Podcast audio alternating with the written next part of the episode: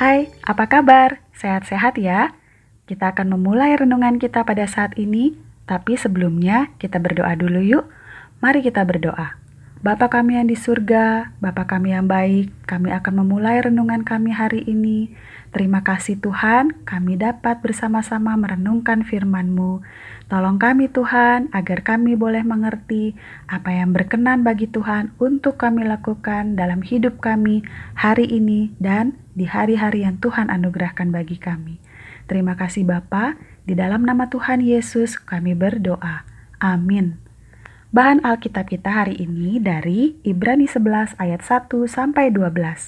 Tapi Tante tidak baca semua ya, Tante hanya baca beberapa ayat dari ayat 1, 2, 3, 5, dan 6. Beginilah firman Tuhan. Iman adalah dasar dari segala sesuatu yang kita harapkan dan bukti dari segala sesuatu yang tidak kita lihat. Sebab oleh imanlah telah diberikan kesaksian kepada nenek moyang kita.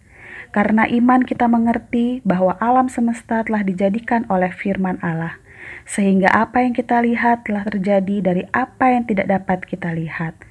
Karena iman, Henok terangkat, supaya ia tidak mengalami kematian dan ia tidak ditemukan. Karena Allah telah mengangkatnya, sebab sebelum ia terangkat, ia memperoleh kesaksian bahwa ia berkenan kepada Allah.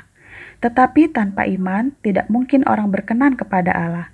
Sebab barang siapa berpaling kepada Allah, ia harus percaya bahwa Allah ada dan bahwa Allah memberi upah kepada orang-orang yang sungguh-sungguh mencari Dia.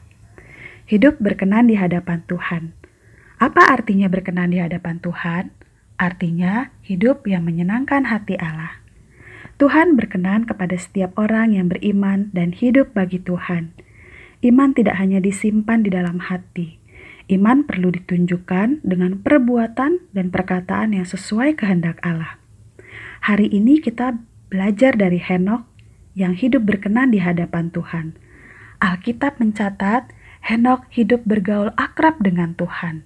Artinya, ia membaca firman-Nya setiap hari, berdoa, merenungkannya, dan tentu melakukannya.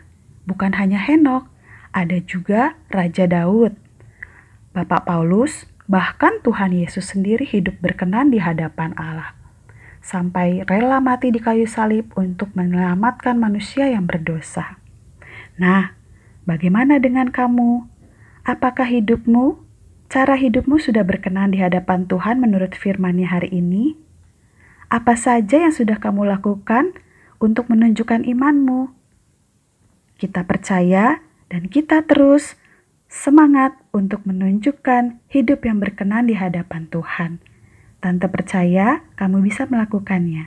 Renungan kita sudah selesai, tapi kita tutup dalam doa dulu yuk. Mari kita berdoa. Bapa di surga, mampukan kami untuk hidup berkenan kepadamu. Ajar kami untuk hidup dan bertingkah laku sesuai dengan iman kami kepadamu. Dalam tutur kata, sikap, perbuatan, dan tingkah laku kami. Kami juga mau melayani Tuhan sejak kami kecil. Terima kasih Tuhan, hanya dalam nama Tuhan Yesus kami berdoa.